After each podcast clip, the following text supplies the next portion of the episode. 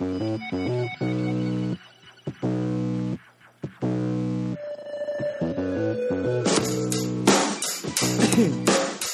all on? Hello, world. Hello, world. How's it going? Not bad. How are you, mate? Yeah, I'm all right. Good week. Yeah, it's been all right, actually. Been busy doing days and nights. When I sort of drove past you yesterday, I was off to do a flat, basically, by No Hope. That's Good Hope Hospital. We call it No Hope, everyone. Everyone knows it's a shithole. So I've just been mega busy, which is good. I've been quite busy as well. I've been doing days and nights as well this week, and that to not go training because of this podcast. This is how dedicated I am. If I went, I had a day where I could have gone, but I didn't go because I wouldn't have been able to get as much of this research done. So I had to sacrifice stuff for you guys. Yeah. It's your fault. Yeah, you know, if he doesn't win his fights, it's your fault to sink. Just remember that, right? Yeah, you can blame them, but I'd blame them. I will. I am blaming them right now. Any loss that you get is their fault. That's all of them. So all of you, it's constantly all your fault. All your fault. Maria, she wanted to get on this podcast this week. Oh, yeah. Because she's we're talking about my sister, Rob's sister, as well. We're brothers, so that's both our sisters. That would make sense. As if that, or you could have just said your sister, and it's not yours because you're adopted. She really wanted to get in and get involved in this episode, which would have been cool because we've got the setup for our three people, but she's busy, so I'm sure the time will come. Yeah, of course, man. So you get on the next one, but she sent us loads of information. She's an aficionado of... Is she sending you info, is she? Yeah. So I've actually used quite a lot of the links that she sent. Kept me out the loop there. Oh, yeah, well, you know. I need to say hello to Gemma as well, because so I don't know how Gemma found it, but she somehow got onto the podcast and been sending me messages. So, hi, Gemma. How you doing? Didn't think it was up your alley, but you'll have to come on now as well, I think. Yeah. Come and say hello. You got anybody you need to speak to? Just everyone in the world again. Everyone in the world. I've been... Ben, obviously. Oh, yeah, Ben. Good old Ben. Been chatting a fair bit to Ben this week, which is what we want, obviously, because it's interaction with people that listen, which is fun. Yeah, it's fun because you have a bit of banter as well, don't you? So it's all good. You know what I mean? You hear little stories and you get people's point of views on just not even the podcast, just on anything. It's brilliant. Yeah, it's cool because I've been chatting to Ben and he's in a couple of bands. One of them's called, this one's a cover band called Better Than Your Boyfriend. And he's also in another band called Lower Than Bones, which is like a proper metal band. Is it? Yeah, it's really, really good, yeah. No fucking about. I was watching some of the clips of the gigs on YouTube. Oh, right, wicked, I thought it was really good. So he was mentioning that he was recording doing a gig at a festival, I think last weekend or possibly the weekend before. Yeah. And it was a nudist festival. He said he's on stage and everyone's jumping around, cock and balls flapping about everywhere. He said it was really, really good. So man, so go check them out. They're lowerthanbones.co.uk. They're on Facebook, on all the social media. Same with Crack Cushions as always. Yeah, they're favourites. But go buy a cushion, you filthy losers. Facebook, Etsy, Instagram, Pinterest, Twitter. They're great. Yeah, wicked like comedy cushions. Yeah. Go check them out. Brilliant. We're getting like a proper like little thing going here. No, we should be charging these people. I also want to say word to Sean at Dead Glass Design over in Australia. I don't know if you had a look at the website. I'm not sure if you have. I've seen a couple of them, but I didn't really have much time to look at it fully. So sorry, Sean, but I will look at it properly. He makes like tiny sculptures, basically, of like really, really cool things. Yeah, like basically all round cool shit. Deadglassdesign.com. They're on Facebook, Instagram, Twitter. Do yourself a favour. Take a look, you fools, because they're good. Yeah. I was just them three people alone that we have, like, communications with. Shows us so many cool people listening to this show. Yeah, it's like well, they're kind of like all artists as well. Yeah, it's really cool. What I mean? It's not like it was, my hobby or my job is an accountant. It seems to be, like, making, like, wicked, like, cushion things, glass making... Bands, it's really cool stuff, man. So keep it all coming. And if anybody's listening to this, I got a podcast. Let us know, and we'll we'll listen to you, listen to us, help each other out. That's it. And if you haven't got a podcast, start one up. It's easy peasy, and it's good fun. And it's good to talk to people. Yeah, we're sitting here now at the moment with the older. Oh yeah. Beers, so it's all good. It is good fun. I really do look forward to doing it. It's good fun. It is. It's quite hard work, but it's good fun. Let me have a quick check. So we've got I've got 28 pages of notes for this episode. Nice. It's going to probably be our biggest one. You reckon? I'll show you a bigger one. Yeah, it's show you a bigger one in length. So all them three people we just mentioned, you can search them on social media. Yeah. Send us your stories. We want to hear your stories. I'm going to give a shout out to Aaron. I haven't seen him for years. And I went out and had a couple of drinks with him last night. Word, Aaron. And he listened to about 5 minutes of it, and he liked it. Good. And obviously... I've sent him everything about it, so he's going to probably be listening in. So I thought I'd say hi, just so he goes, fuck me, I've been named. You know what I mean? Yeah. So, tell your friends, Aaron. Yeah, tell your friends. Get really involved. We've had some cool downloads from, obviously we moved our host, and I can see some more precise stats from like Nepal and Bangladesh, and really cool place. Yeah. What was that place in America which we just seemed to have like about 1 billion downloads from? I don't know. What was it called? I can't remember. I remember thinking, what the hell's going on there? Yeah. Are we like mega famous in like one state of fucking America? I don't know. It's mental. Let us know. What are they called? I can't remember what state it was. I'll check. We don't have time for that.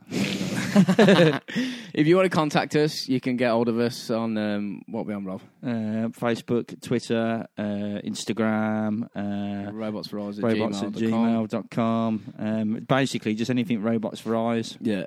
So, or Facebook one, I think you have to put an app just before.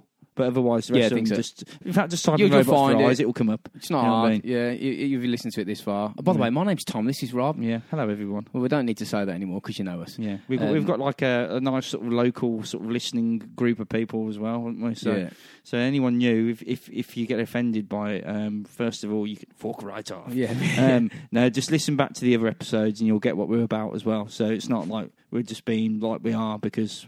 We want to, we are, but you know what I mean? Well, we're just talking. Yeah. We're just talking, that's all we're doing. So if you want to leave us a review on iTunes, it's really helpful. Ben's actually updated his review that he left on the Facebook page for us, which is said some really nice words and more, further nice words. Good. Which makes me feel, and makes you feel as well. Yeah. It makes you feel like, crap, we've got to do a better job now. Yeah. So, cheers for that, mate. Yeah, adding pressure, Ben. Cheers. Did I mention stickers? No, we didn't. If you want some stickers, get in contact with us. We'll send you stickers. Yeah, we do that for free. Yeah. And I'll say thanks to my girlfriend Hannah for doing that. Ben actually wanted a mug. Yeah. We were discussing this on Facebook, and I've had a chat with you, and I mentioned to him that we'd have a brief chat now because he wanted to buy a mug, which is cool. I'd love to give them away. You'd love to give them away, but it's just not practical because it costs money. So what we're doing is we'll do them for cost. Yeah, so we're not making any money. Zero. We're ordering them in, and then you're just basically reimbursing us, and we're coming out at zero again, which is fine. We don't really care about that. But we did.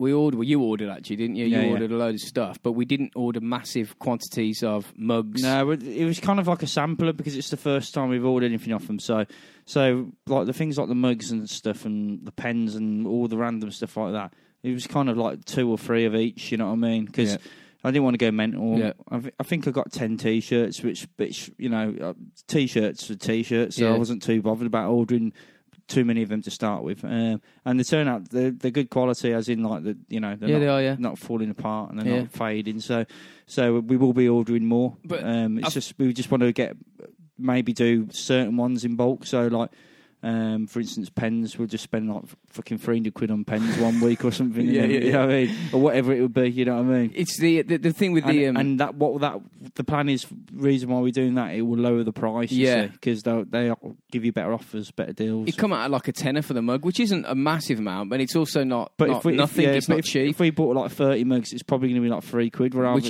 is bang on then, because we sell them for 3 quid. Then we'll just sell them for you exact for what we're getting for. Yeah. So if people want them, get in contact, and we'll do a bigger order. And then Ben can get his mug. See what we're doing, Ben? We're doing this for you, mate. Yeah, we're trying to get you a half-price discount here. All right, then. So, whatever. Can't remember if I've said everything, but we'll just crack on. So, should we boot on with the episode? Yeah, let's do it, man. Let's do it.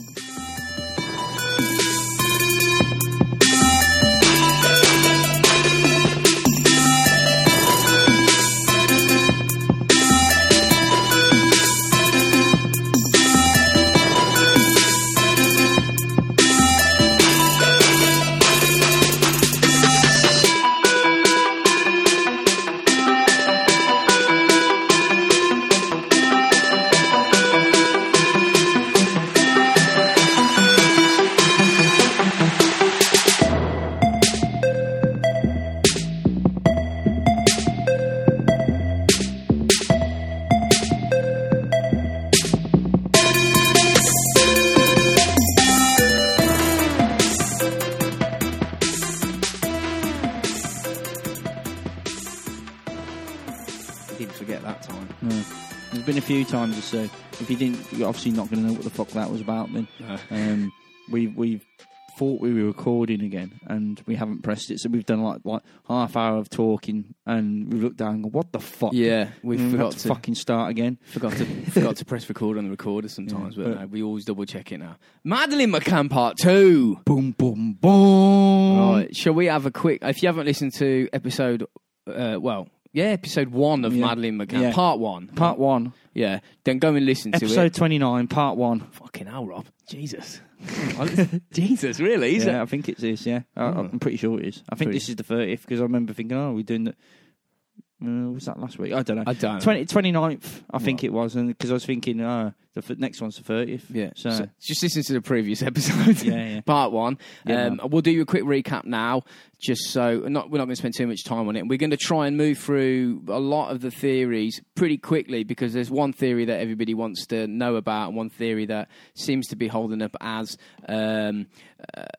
the more likely scenario. So we're trying, because I think this is going to be quite a long podcast. Right. We could have been a 3-parter, could have been a 4-parter.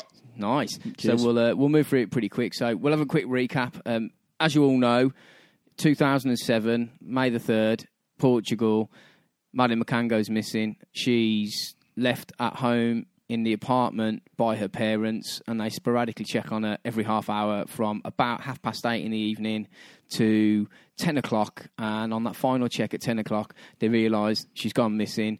All hell breaks loose. Yeah. It's a standard... Well, not standard. It's a missing person, isn't it? Investigation team come in, police come in. They search the area, or so-called search the area properly overnight, and then they call it a day, basically, don't they? Yeah. And then the media clock onto obviously it, and it gets out of hand, and it gets massive. And then the search was on. You have the media covering that, and then all sorts of strange things started happening. Weird things started coming to light. Rumours were sort of thrown around. Yeah, people were saying they were acting a bit odd and all that. And then it's kind of just filtered out, and they sued a few people because they got accused of the disappearance themselves and so on. They had a real good team of top lawyers. They were talking to prime ministers. It was like a business thing. It was weird, rather than like, my daughter's gone missing. Yeah, it was like, it got a bit weird. Yeah, it did. Yeah. They had some real high-profile people involved. They met the Pope. They spoke to prime ministers. They had government people. They were, in constant communication. Well, not constant. They were in communications with people in higher positions. They were also set up funds and did all sorts of stuff, which I suppose you would do, but like there's a few things which was said that they spent the money wrong, basically. Yeah, they weren't very happy with people looking through emails or phone communications with various people. All got a little bit shady. It could be just invasion of privacy. They could be going through a rough spot, or it could be weird picky couple, couldn't they? It could just be weird. If it was me or you, I'm pretty sure, and your son or daughter went missing, right? You would let the police, if it was genuine, you'd let them look through your phone, and you let them listen to every conversation. Open doors to everything. Yeah, exactly. But so I think that's a bit odd why they did that. Okay, so. It's a little bit of background of what occurred. I'm sure everybody's aware, but like we say, go check out Part 1. A lot of it, well, not all, but a fair portion of this, the information that I got was from links that Maria sent me, and it's more about the theory of what the parents may have done. That's where I got a lot of this information from. Right. But from this website, it's... I got to name it because there's no way we can cram it all in. Yeah. And you might as well just go and check it out. And it's www.cwporter.com /Madeleine McCann. Sorry. If you want to go right into depth with everything, I mean, every side of every story, the PJ Files it's called. I think it's Portugal Justice Files, and it's the police records from the police interviews, tapes. Yeah. It's got the sniffer dog thing and all that on it, and it's got McCann's talking and all sorts. But there's there's so many pages. Yeah. Oh, it's massive. You'd be there for months. You'd be months, massive. So months reading it. People are going to listen to this. It's got all the transcripts of everyone who actually spoke. Yeah. You know what I mean? It's mental. There's volumes. There's tens and tens of thousands of pages. So people probably think, oh, you're missing stuff out, or we're not missing stuff out. We just can't fit everything in because we'd be here for months. You could do 10 parts on this one alone, just to even scratch the surface. So we're just going to give you a quick outline of everything. That's basically what the two parts are going to be. Yeah. A vague out, well, not vague. It's as in depth as we can within sort of 3 or 4 hours. Gives you the information to go and do it yourself and check it out.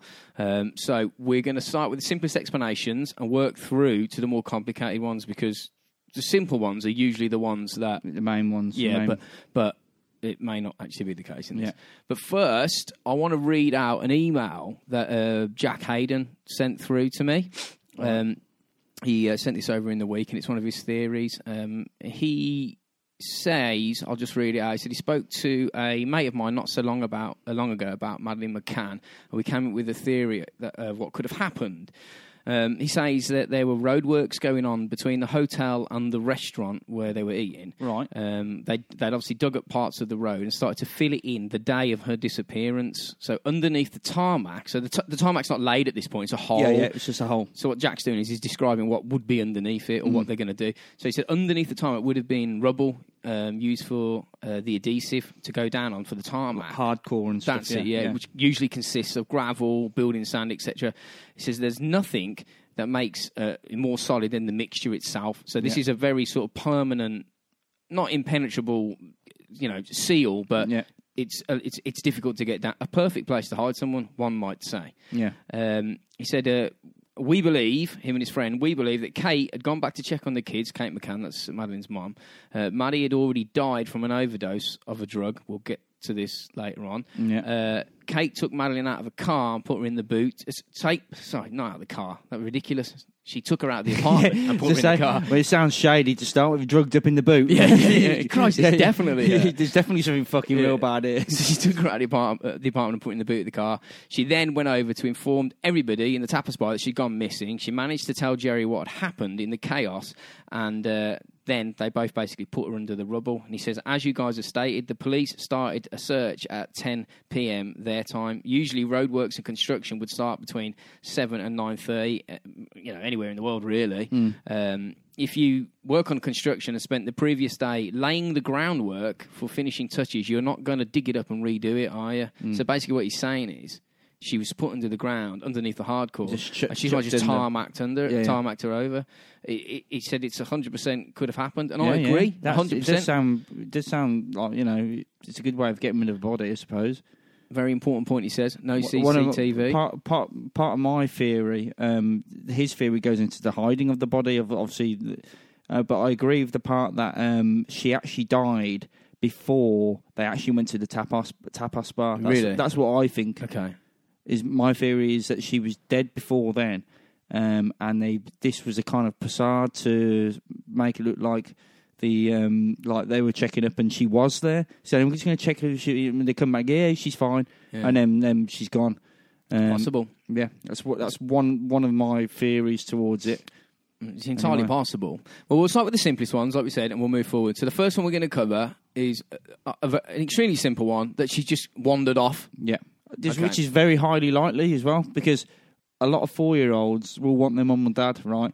And if the door's open, like we were saying in the episode before, right, and they roughly know where they are because they've been there 4 or 5 days, they know they're going to be down there because they've seen them or whatever, there's a chance that she would have gone, like, I don't know, I want Teddy or something, and come out looking for him, and either got pinched or just got lost. Or, as Jack said, she could have fell into the fucking hole. Yeah. It's more likely that she would have been spotted, but you never know, man. Yeah. It could have happened. Yeah. Like you say, Rob, she could have woken up, tried to find mum and dad in the apartment, got distressed because she was frightened, and in fact... And in a place where she doesn't know. Exactly. She could have walked out through the unlocked patio door, which is what they're saying, is the case, that it was unlocked, and either got lost, fell in a drain, or someone saw her and took a chance, abducted her, or she could have been hit by a car. A driver could have panicked and chucked her in the boot and then got rid of her. One of the other theories, she died falling down the stairs, isn't it? Yeah. So you could put that towards that she was looking for her mum and dad and fell down the stairs and died, right? But there's the, if the theory with that, right, I don't like, well, it's not that I don't like it, I don't think it happened that outside the apartment, because why would someone cover that up? If a kid fell down the stairs and it was a genuine accident and they broke their neck and died, why would you cover that up? You've got nothing to hide. The only thing I could think of, if just say that theory was true, right, that she died, well, so-called died falling down the stairs, right? Jerry and Kate, surely, as their doctors, would have spoken to the police and done what they needed to do, right? Yeah. And the ambulance services, and it would have just gone, it was an accident. Yeah. It was real bad luck. You know, really sorry. But that also links towards the drug thing then, because if that did happen and they covered it up, why are you covering that up? Well, Is it because a post-mortem's going to show up a load of fucking drugs in her, and they'll go, what's going on here? It's possible. You led to her death. There, why would you? Why would you cover up just a complete innocent accident, instead of having, you know, a horrible accident where a toddler dies because they wandered off and fell down some stairs? You instead concoct a story where it's possible now you look like you've done something really bad here. It doesn't make sense. Why would you do that? Do you know what I mean? It just doesn't make sense. Like you say, it's just stirring shit up more, and it's putting a finger at you. It's going, what's that? What have you done to her? Yeah, for you to hide it. You know what I mean? The problem with this is there's no evidence for her walking off. It's 100% plausible and totally possible that this is what occurred, but the evidence takes us down a different path. So I say, you know, that, no evidence, but the McCanns, Kate and Jerry actually did say that she ran out of the apartment one night. And earlier in the week, and they found her hiding in bushes outside the apartment. Oh, right. So she might have just been fucking around playing. Could have been as well. It's not. It's this. I mean. It's a 4-year-old kid. Did she though? Well, yeah, we don't know. We don't know. It's as simple as that. It could have happened and it could not have happened. You know, it's the same each way there. Well, the thing is, when they're like 4 as well, they're very adventurous, curious.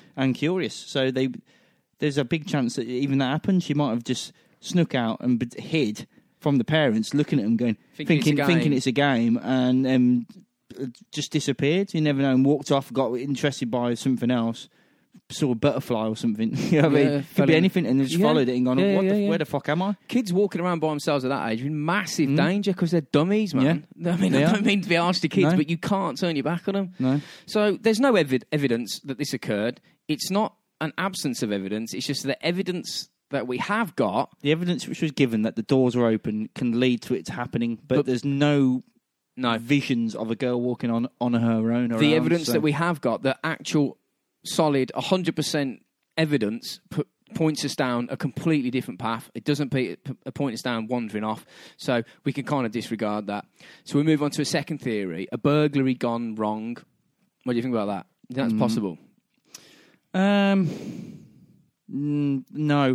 The reason I think that is because I think if a burglar come in, right, there was a 4-year-old kid, right, I think, do you think they would kill the kid and then take the body with them? Well, there's I think if there was a burglary gone wrong and the kid was crying, the geezer was like, shut the fuck up, right? He'd either fucking punch her, right, or he would kill her there and then and just leave her. I don't know why they would take the body away. Well, there was a phone call 16 minutes after she went missing, right? Okay. It was made, and it effectively diverted police. Okay. 10 mile. This has occurred 10 miles away, where they said there was a burglary, so it was rung through and it diverted police, robbing them of really valuable time. I don't think that's connected, but it's just coincidental. If it's 16 minutes after and it's 10 miles away, I don't think it's linked, but it can definitely, like you say, slow the police down and fuck up the investigation completely. Because 100%. If they haven't got enough police to cover it, then how are they going to do it? What are they going to do? It's a sleepy fishing village. Well, it was, and no one's going to. They haven't got like a rampant. Yeah, it's going to be like security. Probably like 5 people, isn't it? And I don't really think it's not likely. But it's burglary's not likely unless the burglar or burglars were also paedophiles and they thought bonus and took her too. It seems unlikely that they would abduct her. I mean, burglars are not nice people, They're not. No. But that doesn't mean they're sex offenders. No. Or murderers. Or murderers. If you were breaking in to rob someone's TV and there was a 3-year-old or 4-year-old kid asleep, you're not going to take the kid as well. I'd say probably something like 7 or 8 times out of 10, right?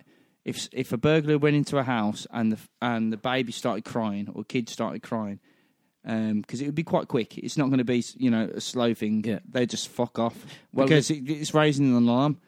You know what I mean? Well, that's exactly. And the other 2 times they'd fucking just punch her or murder her. You know what I mean? It sounds bad, but I can see that possibly happening. It could do, but I can't see a burglar doing that. I think that it's more likely if somebody would break in, rob what they wanted to rob, realise the kids are there and go, or break in, see the kids, and then just leave.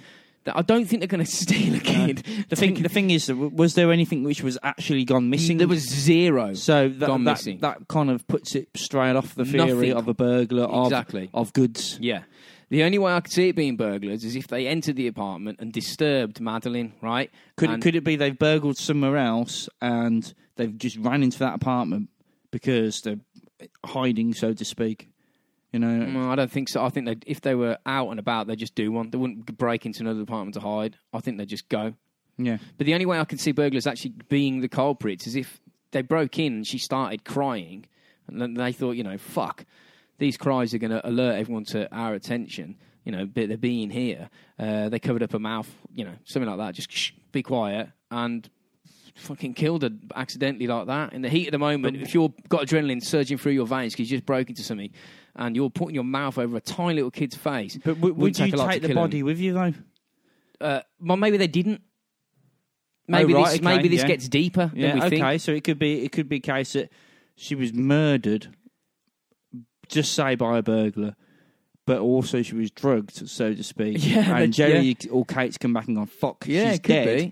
We cannot fucking do this for the post-mortem. They might think that they killed her with drugs, but it could have been a burglar. Mental now. Yeah, it could. They may not be aware of what actually happened. Yeah, totally. They might have gone, oh my god, she's overdosed. When really she's been suffocated. Yeah, like gagged or something to death. It's getting mad far out, but I mean it's possible. Yeah, But another interesting piece of information is 2 other holiday flats in the same resort that they stayed in got burgled.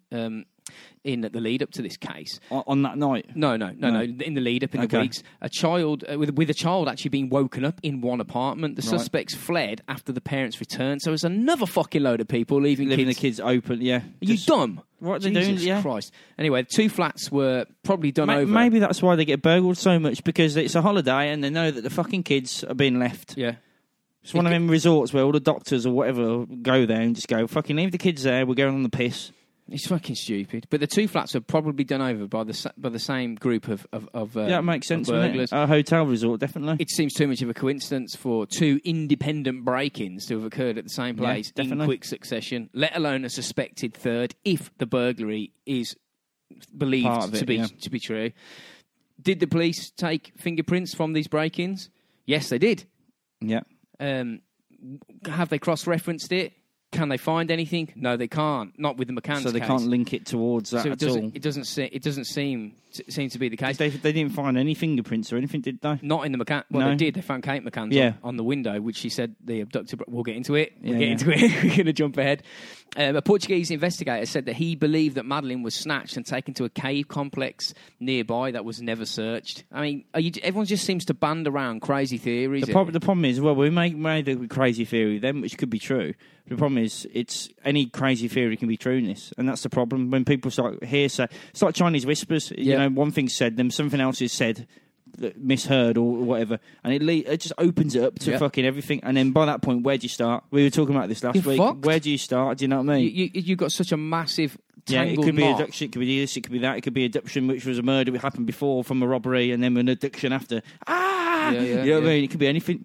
But this particular Portuguese investigator says that he reckons human error is to blame for the failure to find Madeleine. There is no evidence. I thought you meant for the disappearance of her. I was like, probably as well. Yeah. That is very true. Yes, there is no evidence of a break-in because the window shutters in the room where Madeleine was taken from, they seemed to be open, as was the window, so they weren't forced open. Yeah, they've just been opened at some point in the day.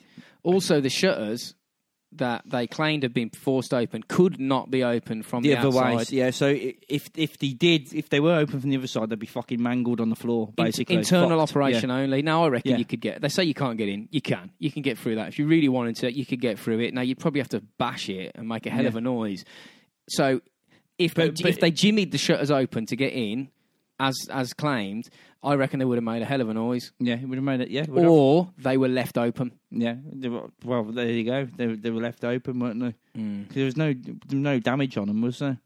Yeah, well, no, there wasn't, no. So, you know what I mean? If it was jimmied open, there'd be some sort of, like, look, a bar mark or some sort of mark. Well, you'd have a snap on the lock mechanism. Yeah, exactly, yeah. It doesn't make sense. Or even a bar mark or something would have left something anyway. So we have no evidence of forced entry and nothing was taken other than Madeleine. If you're burgling a house, it doesn't mean you're a abductor. You're not going to take the children as well. No. You know, unless you're fucking well weird. You're a paedophile burglar that happens to hit jackpot. Yeah, yeah. It's like super jackpot, and it'd be like, there's two kids and another one, and I need to rob some goods as well. Yeah, and also we know the back door of the apartment was open because Jerry McCann said they left it open on purpose. Wouldn't it be easy just to walk in instead of go through the shutters? Yeah, yeah. I'm pretty sure a burglar would have just twisted the door handle. Especially at a holiday resort. I can't imagine him thinking... Nah, exactly. I think to be honest, most burglars would do that first. Instead of going, let's jump in through that window. I think they would just go up to the door handle and go, check the door, no... Okay, check the door. No, we're going to have to go through the window if we want to do this, Bryce. And then that's when you go through the window. And if they were being scoped, which they seem to think they were being monitored, then the people watching, whether it be an abductor or whether it be a burglar, would have seen them, if they're being monitored, going in and out of the back door and not locking it. So they wouldn't have gone through the front door. They know they're in the tapas bar. Yeah. They know where they are. If you had another set of eyes on them, they could say, go. If they've been there, like you say, like the week or so, and someone's been watching them and going, okay, the past two nights they've done this, next night they're at the tapas bar. They've done it again. Yeah. We can do this. Yeah, yeah. And also they went through and checked the place for the apartment for like DNA evidence for intruders or something. But it's very difficult. This is what I was thinking. It's going to be very difficult to trace any DNA in that apartment to an intruder. Because if you think how many people go in that holiday apartment, it's like a weekly thing. You know what I mean? There's different people going in every week. It's going to be DNA everywhere. Cleaners, you know. Maintenance guys, tourists, their guests. You'd have to get everybody that has been in that room within the last 6 months to come and give a DNA sample, so you can, rule them out. Mm. It doesn't seem practical. So I don't know. I don't think a burglary was the case. No. I really don't. The evidence does not. The evidence that we have, like we said, it does not point to that. No, it doesn't. It really doesn't. So if we move on to the next most favourable scenario, and that is abduction. Now, this is what the McCanns actually believe happened. With the same as the burglary, we know about the possible ways someone could access the apartment. Unlikely through the window, as the shutters only open from the inside. Yeah. It may have already been open, as we say, though, but more likely the patio door would be used to gain entry. But there's no hard evidence for this. As you recall from part one, Jerry said that he returned to the apartment to check on the children and noticed that the bedroom door was at a 45-degree angle instead of just slightly open, as he remembers leaving it. Because of this, he is 100% sure, this is what Jerry says, that the abductor was standing behind the door, having been spooked by Jerry's presence. What? Yeah. He thinks that... What the fuck? What makes him think that... because of the timing. Why, but why would he be standing behind the door? Because Madeleine was still in the room and the door was open, so he thinks that whoever went into that apartment through the back door closed the... When he turned up, he was there? Well, yeah, he thinks that the back door was closed. He went into the apartment. The bedroom door was open more than he'd left it. He thought, that's a bit odd. He checked the kids and he pulled the door to. Now, for it to be open and Madeleine to still be in the room makes him think that somebody had been in there standing behind the door. Nah, I don't believe that. I think that's a bit too fucking shady. Yeah, I mean, it could be. I mean, I don't know. It's not. It just sounds a bit funny, that one, to me. It just, I don't know. I wasn't there, was I? So I can't really. All I can say is I don't believe that one at all. I don't believe that one. We'll have to talk slightly here about Jane Tanner's sighting of a man carrying a small child who was asleep on one of the perimeter roads going out of the complex. Once again, that's only her word. All of this is people's words. Yeah. We will come down to the solid forensic evidence later, but we're going to talk about what people's word is now. It doesn't, the word doesn't mean anything to me because people lie. No, yeah, people always lie. People, not even, it's not even that they lie. Sometimes they can be, they might say something slightly wrong and not meaning to lie. The geezer had blonde hair when really he had black hair. Sometimes people just don't see everything. You know what I mean? And why would you? Well, you wouldn't see everything, would you? You know what I mean? Depending on what's happening, you'd be too busy. Well, you wouldn't know, especially in that case there.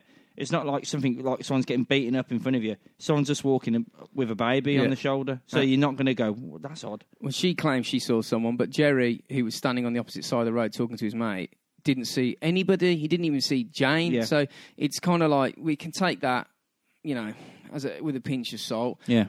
You know, there's not really any hard evidence that it occurred, but it's what she says. It's... And also, as well, behind the door, you'd think if they suspected an abductor was standing behind the door, they would have checked that area for fingerprints. Oh, definitely. If Jerry said 100% sure that there was someone there, they would have looked for, like you say, even footprints and DNA samples behind the door because he was adamant.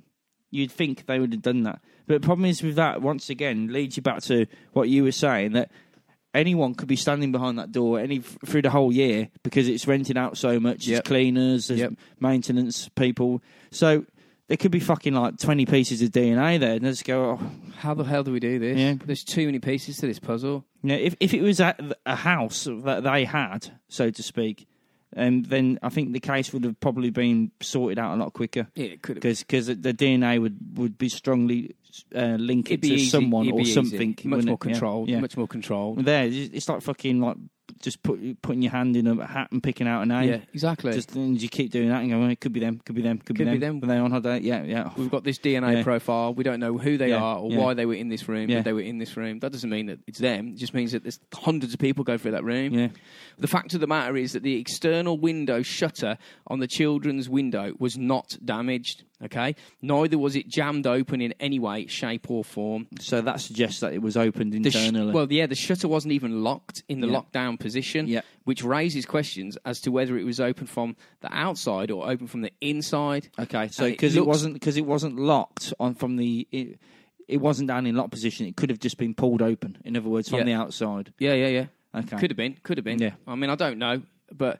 Or pushed it doesn't really matter because whatever it is. It doesn't really matter because, like we say, there was the only fingerprints found on the roller shutter, which they claim was pushed open by the abductor to get Madeleine out. Whether they entranced that way or exited the apartment that way, that's where they claim they touched. The only fingerprints found on the window shutter were Kate McCann's. Yeah. No other person. Yeah. No other person. So it doesn't seem possible to me. It really doesn't. I can't see it. Personally, I want to just briefly... even if that window wasn't linked in with the case, the window was open if that was the case. Yeah. And just, the window had nothing to do with it, the window was open, in other words there. Yeah. Yeah, it seems like it. On the night that she went missing, a couple... I didn't know this, actually. I had to dig this one out. But a couple called Mary and Martin Smith from Ireland... told police that they saw a man carrying a child matching Madeleine's description at around 10 o'clock on the 3rd, the day she went missing, 500 yards from the McCann's apartment. He said he was headed towards the beach. Didn't look like a tourist and seemed comfortable carrying a child. It's compelling evidence, that is. It is, but it's not evidence. No. Did they just make that up? They can't... The thing is, when something happens around people, like, you know what I mean, it's just something happened up the road or next door to you, you go, oh, yeah, I saw someone walk past the house the other day. Yeah. So what? You just saw someone walk past the house. It most likely would mean nothing, but, you know what I mean? But, yes, you got to take it into account, though, because it's a bit odd, isn't it? At 10 o'clock at night, you're carrying a kid towards the sea. Yeah, basically. But, and if they saw that, that is really odd. That's more odd than just seeing someone carrying a kid across the road. Especially on the night that a girl's gone missing. Exactly, yeah. And what I find quite peculiar about this piece of information is there was an e-fit done by this couple on what the bloke looked like, and they like rendered a what the man potentially how he resembled. Yeah. But the e-fit was not released until October 2013. What the fuck? Why are you not releasing this shit immediately? Exactly, yeah. If someone's seen it, fucking release it so someone can go, fuck me, yeah, that's Gary or whatever, you know what I mean? I want to read something what a spokesperson from Scotland Yard said about the abduction theory, and he's referring to a spontaneous abduction, by the way, not a planned one, as we will get to shortly. Okay. He says an abduction is extremely unlikely based on the amount of time and evidence at the scene, and every other shred of evidence there ever has been says otherwise. He says, you know what an abduction scene looks like? This is not an abduction scene, yeah? The evidence supports a theory of an accident occurring through neglect and possible medication. He said, it's my belief that the body was moved to a desolate location and will never be found. Someone living in the area is not going to abduct a blonde little girl, like a British tourist, from a holiday resort, because they know that's going to prompt like a fucking mad investigation. It's too hot property. It's like nicking the Mona Lisa, that. Yeah. You can't sell that. You know what I mean? It's just too much. They knew the area would go into lockdown and the world would be aware. It's just too risky. Mm. So it doesn't fit. This one could fit. This next theory is an abduction, but like we say, there's no evidence of it. Yeah, there's no evidence of an abduction, but it could fit because it's more likely because it's an abduction by a paedophile gang. Yeah, and when you got... If it's planned, like you say, if it was someone from the resort, right, and they've been watching these couples with all their kids doing this, right, they could easily just walk in and, knowing for the fact that the doors are open because they've spotted it and they've clocked it, pick up the kid and just walk out, and it doesn't look like an abduction because there's no break in, there's no nothing. So the theory of planned abduction is plausible. Because of the situation that they left their kids in. They were aware of the... They knew the surroundings. So they've been clocking it for a few days. They could get in, they could get out. Tomorrow night we're going to do this, or I'm going to do this, sorry. Could have put rubber gloves on. Yeah. Could have done. Could have put, latex gloves so no one fucking knows that they've even been in there. Yeah. But this little section here is what the British police were told about Madeleine McCann in an email. They said that there's evidence to say that she was snatched by an international paedophile ring, which photographed her 3 days before she vanished, right? Now, this is what's in their files. According to the email, a child abduction ring based in Belgium placed an order for a young girl. The 3-year-old Madeleine was spotted whilst on holiday in Portugal by someone, fuck knows who, a scout or something, who's out there looking for kids. Fuck, yeah. And they took a picture of her. The photograph... sent back to whoever they deemed to be, whatever, and the paedophile ring agreed that she should be abducted, and they take her. That's what the email states. The priest. Probably, yeah. I'm only joking. So 3 days later, on the 3rd of May, last year... No, not last year, sorry. She's been long gone. Fucking last year, yeah. But Madeleine was taken from her family home, and it could go down the route of an organised paedophile ring. I mean, it really could. A friend of the McCanns added that trafficking to Belgium forms an extremely strong and viable part of their investigation as trafficking. Well, that's interesting though, because that shows that they've spotted, and like you say, if they've got a picture, intercepted a picture of her. Yeah. They must be able to, if they can do that, they must be able to know certain communications as well. I know you said they obviously did, because they said we wanted an order for someone and someone's done this and blah, blah. But I wonder if they know more. Well, in my opinion, this is hearsay. This is just talk. Because if you haven't, if you were being told, Chinese whisper one, because if you believe a child has been snatched to order by a paedophile ring operating out of Belgium, if you know the paedophile ring, because you must do, if you've got intercepted a communication, you'd bust it, wouldn't you? Where's the email that you intercepted? You'd fucking bust it as soon as. Yeah, where's the picture that was allegedly taken of her 3 days before she went missing? Where's all this information? I mean, it could be hidden. It could be being kept away from our eyes. But why though? Why would they do that? Maybe that it's an ongoing investigation, and they believe if they release information, it could hamper their attempts of getting to the bottom of it. I don't know. But they showed the emails by that point, so.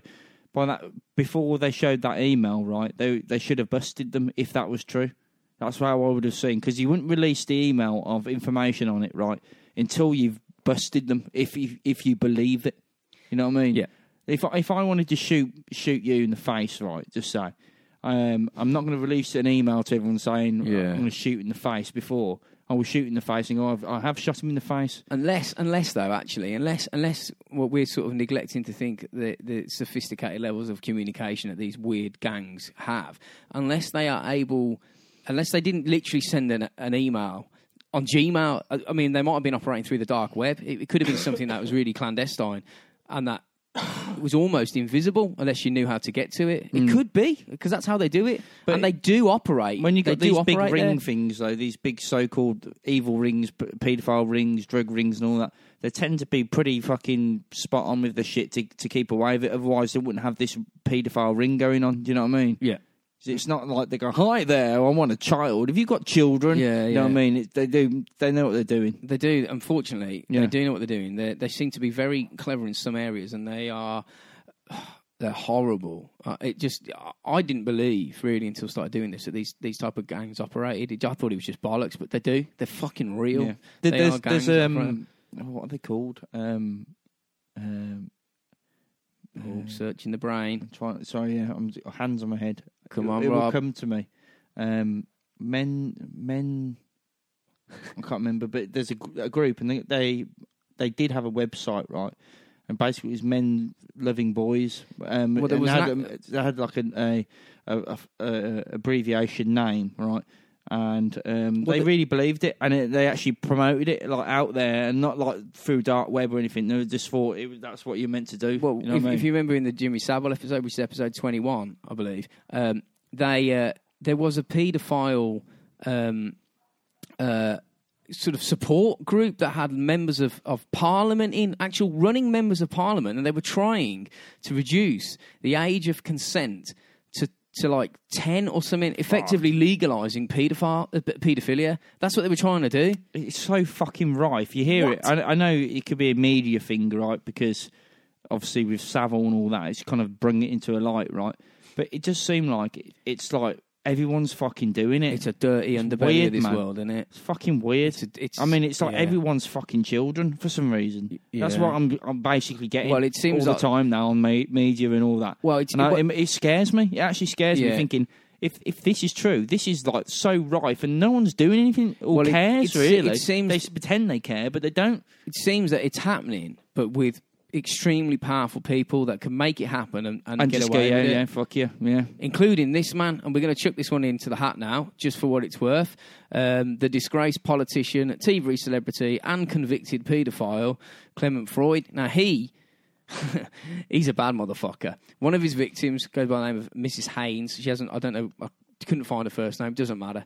This is a few of her quotes, referring to his involvement and potential involvement, because he did get involved with the McCanns, a convicted paedophile, child rapist, and politician at the highest levels. He actually was speaking to him and everything. Well, yeah. She said that one of his victims said, I wouldn't be surprised at all when police investigated Freud that his connections in Praia da Luz are real. If they find something about the disappearance of Madeleine McCann, I would not be surprised. Now, that's so scary. But the thing is, right, with that as well, if that's true of Jerry and Kate being friends with him and all this has come out about him, right, obviously after his death, then why haven't they said anything about it? Well, do you know what I mean? Why haven't they gone, oh my fucking God, it could have been him, and bring it up in the media and gone, you know what I mean? Because they're like sort of bringing shit up, didn't they, in media? I don't know, mate. I don't know. Because wouldn't you? You go, oh my God, if he was convicted, like, well, not convicted, but he was a fucking prolific paedophile and it came out after, you know what I mean? You go, oh my God. A politician. It could have been him, and you know what I mean? Well, they didn't say anything like that, did they? No, they didn't say anything quite about it. But yeah, we got to just... He's dead now, isn't he? Yeah. He's got to hammer this home. I just guessed he hadn't been caught and he was dead, and then it like Savile, and it all flew out. I think he pegged it when he was 84. But we just have to hammer this home. This was a politician. He was high up. He knew people, and he's operating. And he's linked with the Jimmy Savile paedophile ring, parliamentary paedophile ring. He was great friends with Rolf Harris.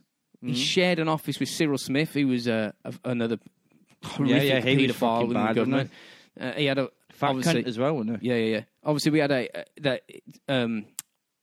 Freud had a swimming pool and a villa, sea views, just yards from where Madeleine disappeared. He invited Jerry and Kate over for lunch, right? A few days after this all kicked off. They had strawberry vodkas, and he made it all very nice for them because they had no idea that he would. They had no idea. Yeah. So he was bringing them in and saying, "Oh, this is horrific, horrific, mate! You're a fucking paedophile. Why are you? If you are doing horrific things to children, why are you deliberately getting involved in a case on your doorstep about a missing child? This seems very strange. Why, because he's had power, right? And he can do what he wants, mate. It's one of them. It doesn't matter. No. To him, it does not matter. He's not going to get caught. Well, they reckon. They said, why after all this massive, search, did he stay in touch with them?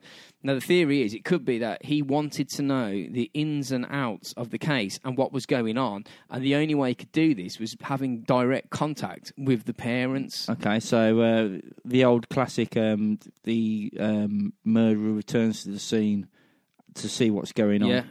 Basically. Now, it sounds far-fetched, that. I mean, a lot of this sounds crazy. It doesn't to me, though, because you do hear about it a lot. The murderers will come back to a scene, right?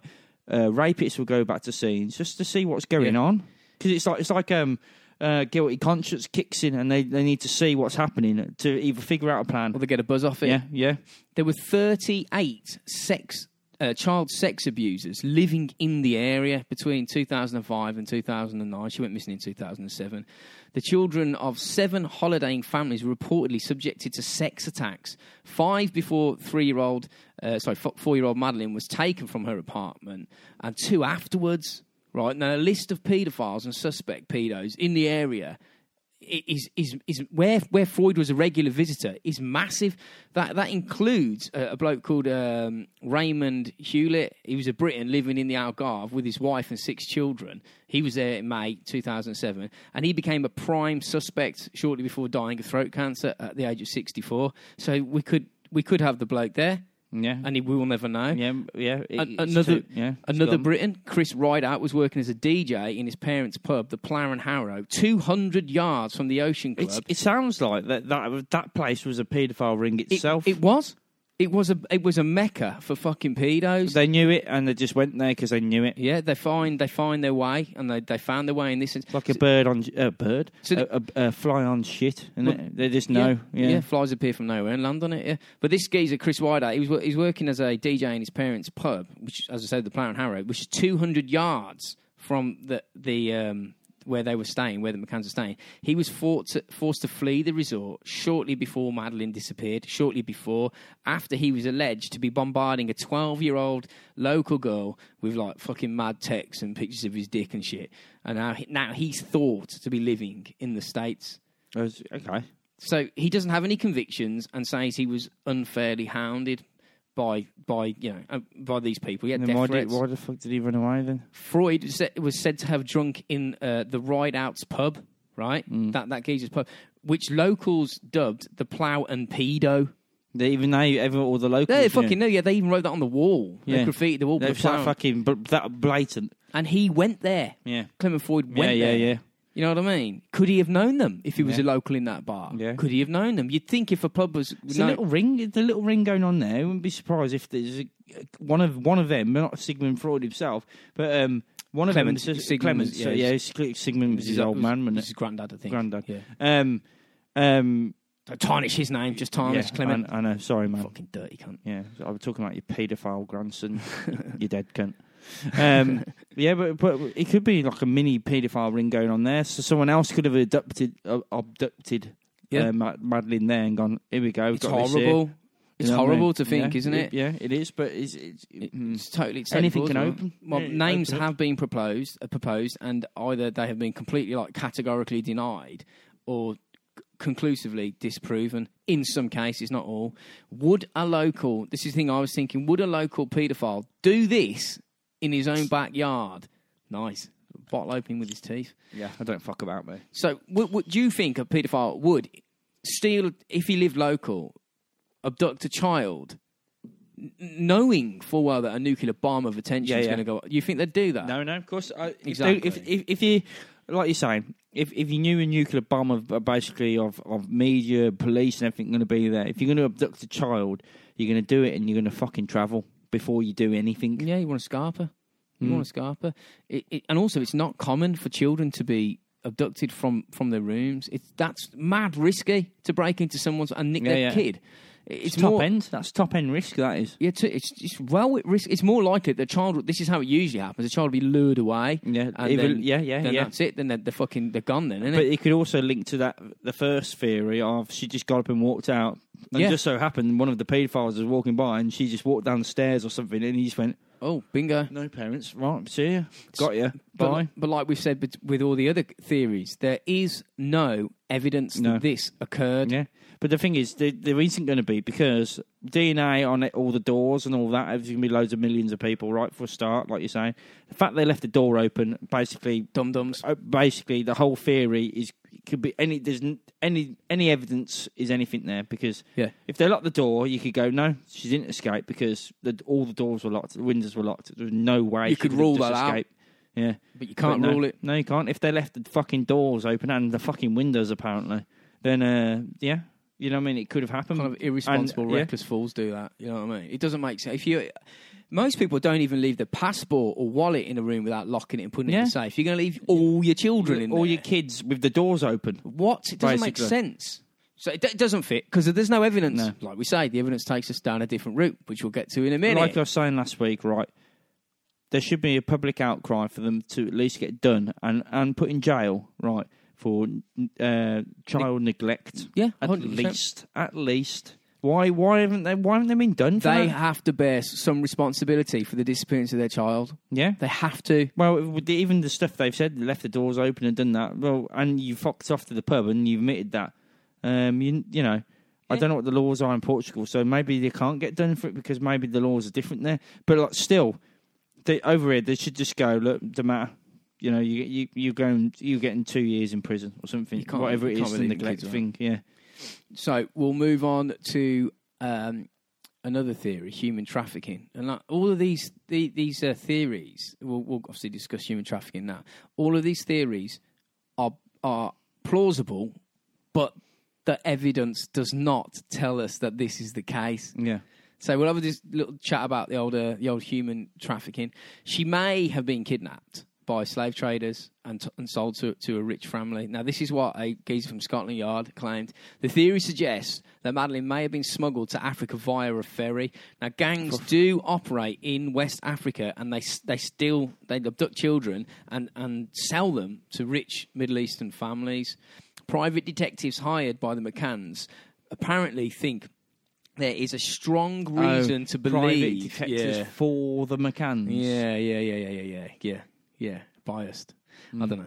But they believe that there is evidence to say that she was taken to Morocco and Lagos, where boats depart for Africa, which is very, very close to Praia da Luz, where Madeleine was kidnapped from, or taken, or abducted, or whatever it was.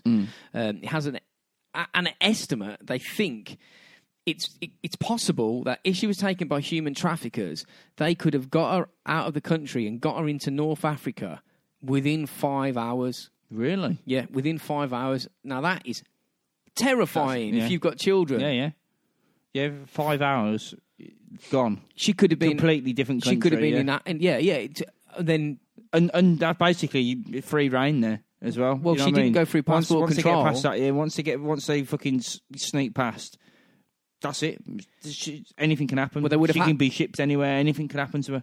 They would have had to act quick. Basically, you're fine. Just get past this line. But that's what it is. It's like, get past this line, and we could just fucking stand there with her facing the country and just going, eh. Well, the thing is, it got so big, the case. I think they would have been surprised. I think they would have thought it would have been a local investigation, and they could have just walked hand in hand with her down the street in Africa. No one would have known, but that wasn't the case because it did get pretty fucking big.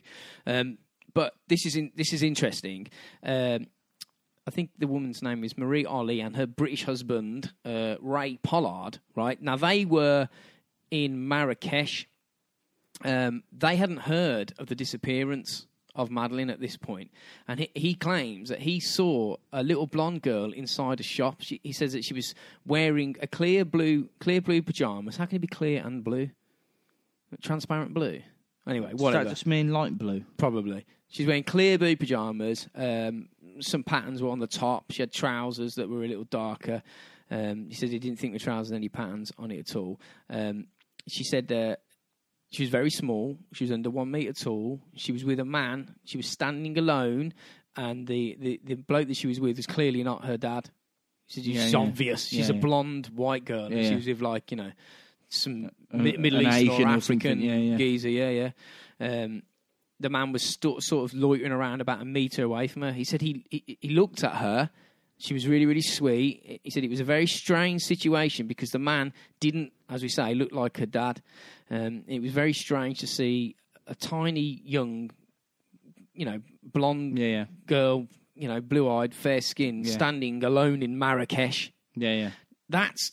That's really interesting. It's frightening because if they are telling the truth there, if they are not talking bullshit, there's a shred of a chance that she's alive still. That's got more theory, to it than you saw someone carrying a kid across the road, because it is so odd to see that. Like you say, it's like, that's a bit strange. That and I don't. That's like it's sticking out like a sore thumb, isn't it? A little bit more there. Yeah, it is, and I don't think that.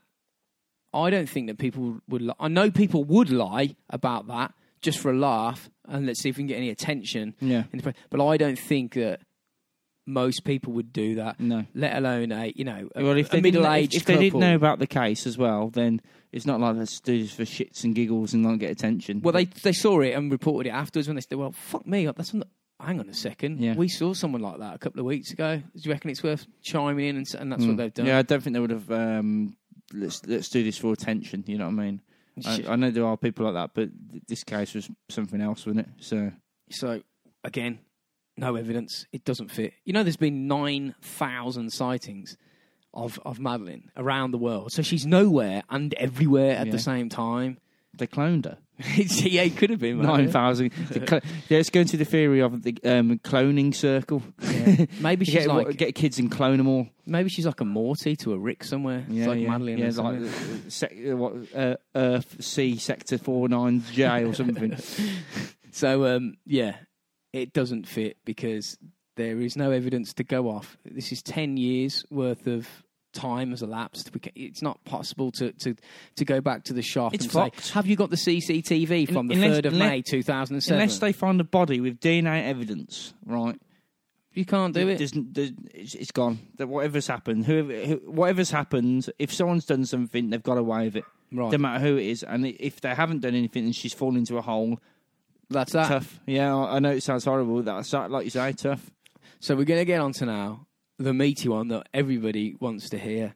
Now, I don't know whether any of these theories are going to be accurate. I don't know. We're just reporting on what the top thoughts on what happened.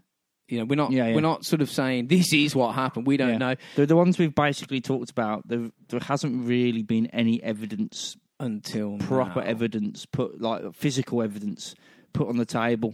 It's been kind of, like you say, hearsay, and possible paedophile rings, which you can you can probably find it online. The paedophile rings, of course. You know what I mean? So show me the evidence there. Yeah, exactly. Yeah. So we're going to this. This will be our last theory, and it's going to be the one that you want to hear. So the fact that potentially her parents were involved, whether they killed her or disposed of her body.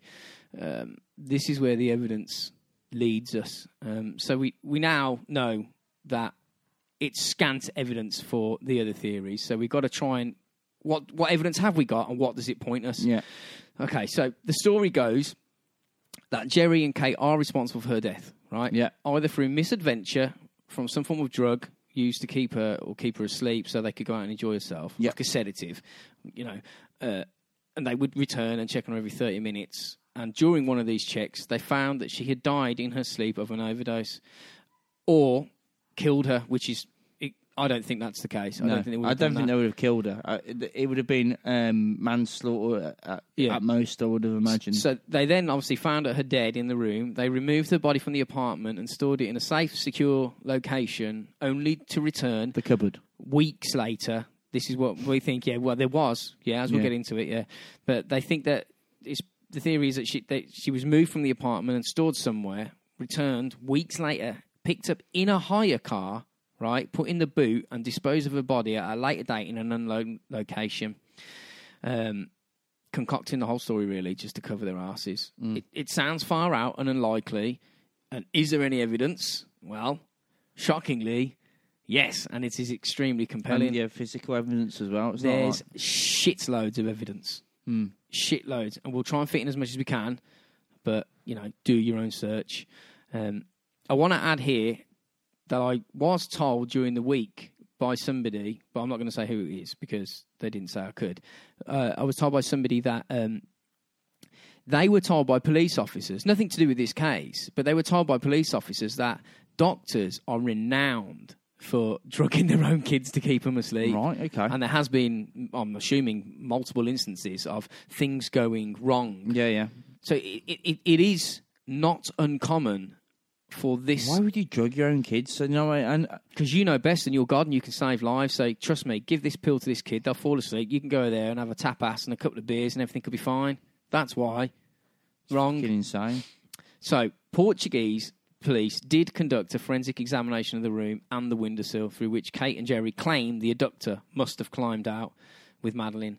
The police said that they found absolutely no trace of any other person having made any impression on the windowsill. If there had been somebody in the room, they either had a forensic clean suit on or forensically cleaned up as they left, only removing evidence of themselves from Madeleine's room because they were picking up their own DNA and leaving the others. Or they got extremely lucky and didn't leave any forensics, which is impossible because when you go in a room, you're going to drop a piece of skin, your DNA's in there, someone will find that, they can prove it's you, that you've been in the room.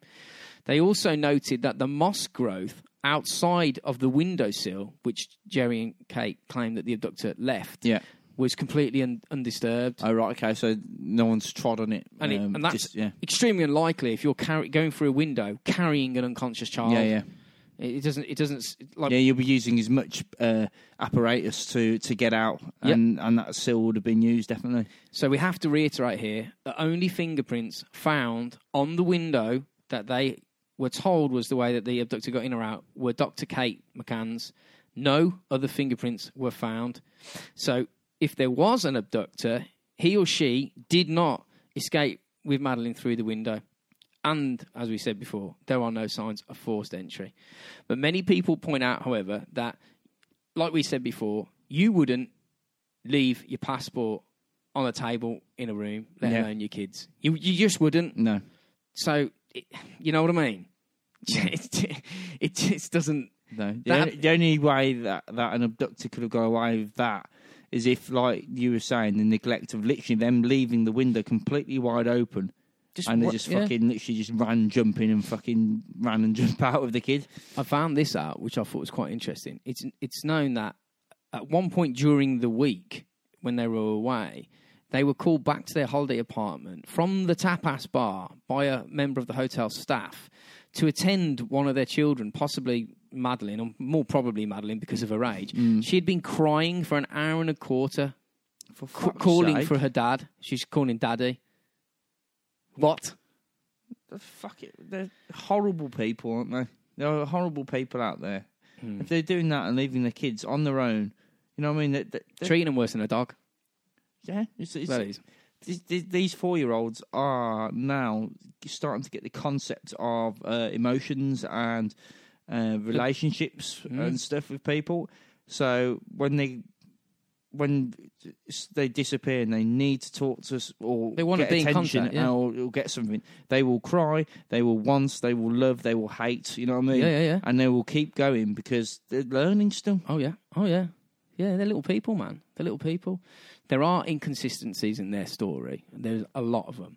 The McCanns claim that they locked all the doors at the apartment, including the patio door, and the abductor had forced the window open. That's how he got in. Now, when the police disproved these facts, the McCanns changed their story and said that they were wrong and had, in fact, left the patio door open, so the abductor must have left through the shutter doors after coming through the patio. What? You're like, okay. So that's a bit fucking maverick. Okay. If the door's open, why would you make a difficult option of jumping through the window after? You just go back through the door. Yep. They also said that fucking bollocks. They left the door near the children's room unlocked. Now, when the police cast doubt on this story after checking the apartment out, seeing that it wasn't locked, the McCann said it was a different door, the patio door. We must have left that one unlocked. We must have left everything unlocked. So they were changing their story to fit what the initial police search was finding. Yeah. That's what it seems. As we mentioned, James Tanner saw the abductor. Jerry and Jeremy Wilkins, who were on the same road, claimed they didn't see him. Right, okay. So, I don't know. Take that with a pinch of salt. I mean, these could be details lost in, the passage of time, the confusion of the night. It's easy to misremember stuff, and it's especially easy to misremember things sometimes when you're looking for a child. Yeah, sometimes if you're in an area or something happens as well, I imagine your brain would exaggerate things that you see. So you think something is important and it's not at all. Yeah. Just simple things. You focus on some things. You're not necessarily thinking straight. Your kid's gone missing. Yeah. It's like a panic in the air, isn't it? So you report anything. You report a fly landing on a turd. You know what I mean? Just because it might have something to do with the case. You know what I mean? I find this next piece of information odd. They apparently had printed photos and images of Madeleine ready to hand out to the press within 2 hours of her disappearance. Not something I think would be at the top of my list, considering what has just happened. They claim they printed off the images from their digital camera. 2 hours? 2 hours. 2 hours. By midnight, they were handing pictures out. Now, they claim that they used the digital camera at the hotel, just printing them out. Now, when the coppers heard that, they were like, okay, let's just have a quick look around the hotel, show us the printer. They found no printer capable of doing what they claimed they have done. So they're lying. Okay. They didn't print that there. Now, it seems that they were made somewhere else and brought to the apartment. So she could have been dead in the day. Wow. Well, my theory is that she was drugged, right? And she did die, and they had to go out because they planned to go out, and they couldn't just go, we can't go out, Madeleine's ill. And then where's she gone? She, disappeared. No. So they had to play along with the old, we're coming out, even though knowing that she's dead, right? Dotted in the day. The checks. Yeah. The checks, obviously, were fake. There's, I'm going to check. Yeah, they're fine. Yeah, it's fine there. Next one. Yeah, and then back again. No, she's gone. She's gone. So it leads more time away. So you've got a later time. So I agree with the disposing of the body from. I'm guessing you're going to go on to it from the sniffer dogs. We've got the evidence. Yeah, because why would there be dead body smell in the cupboard? Behind the sofa. Yeah. So it makes me. It makes me think that. My theory is one of them has come in, whatever time of the day. She's dead, right? The twins are around. They haven't noticed yet, possibly. Might not even notice if she's asleep. They won't know. Yeah. They've gone, we're going to have to move her somewhere, dumped her in the cupboard when they're not looking. So they can just go, she must be around Madeleine, you know what I mean? So if they go, where's Madeleine or whatever, they're only two, so they're not going to do that, you know what I mean? But... So they dumped a body in the cupboard. They went out, did whatever, and then I think Jerry took the body somewhere. It's like the theory you're saying, yeah. I believe the Irish people, because I think that's a bit odd, carrying a kid down to the sea at 10:30 at night, who's sleepy. Why would you do that? It seems a bit odd. So I reckon the body was stashed somewhere, right? And then... the hire car was hired 25 days after the disappearance, and they stored the body in the car, and obviously, like you say, got rid of it somewhere. Yeah, that's my theory. Well, that's Rob's theory. So when we break down this evidence, you see if that fits now. Or you could do the arm theory. Arm theory. Yeah. Which is the arm theory? Abduction, rape, and murder. Obviously, it's a classic. The arm theory. Inspector Booth sorting that out. So okay. So we'll just talk about the famous last photo of Madeleine, taken the day she went missing at 2:29 in the afternoon. She was chilling by the pool with Jerry and her sister. Now, they didn't want to release this image to the press, which I thought was strange, as it's the most up-to-date photo available. You know, you want the most up to date, so people go, yeah, she's just in the pub, she's just walked down the road. You'd want the most up to date image of your child, so people can, they know exactly what they're looking for. Yeah. There might be a reason why they didn't want that released, because she's there's some tits on drugs.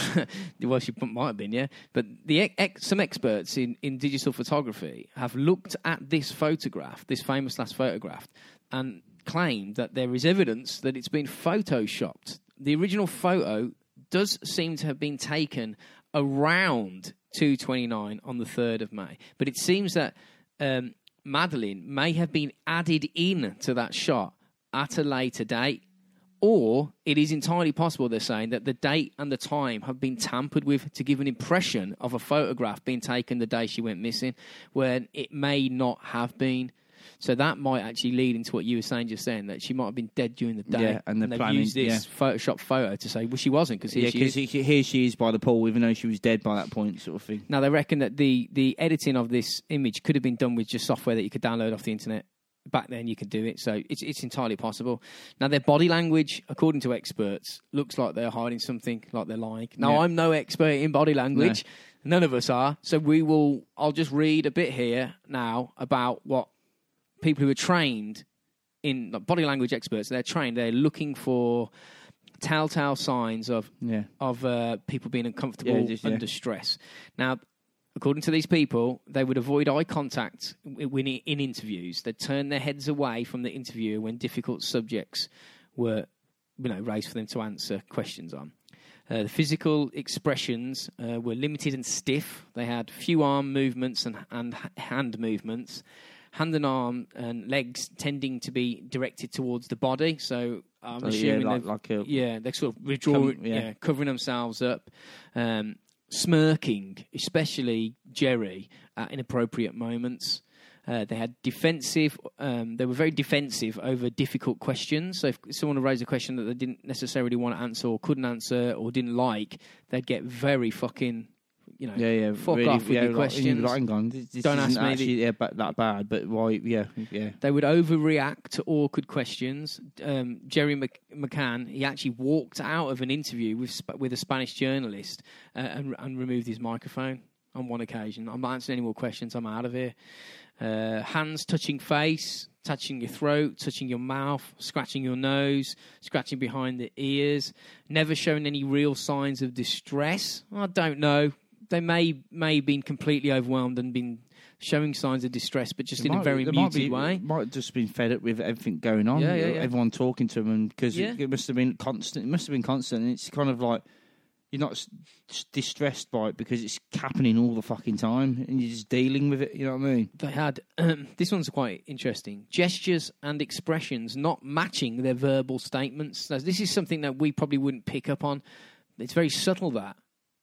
Smiling when you're meant to be, or a little bit of a smirk when you're talking about your child potentially being fucking abducted or murdered or something. Yeah, why would you do that? Do you know what I mean? The doctors also had an inability to find a way of sending a message directly to Madeleine on TV. What I mean is, like, you'd be looking into the camera and saying, "Madeleine, please," They couldn't do it.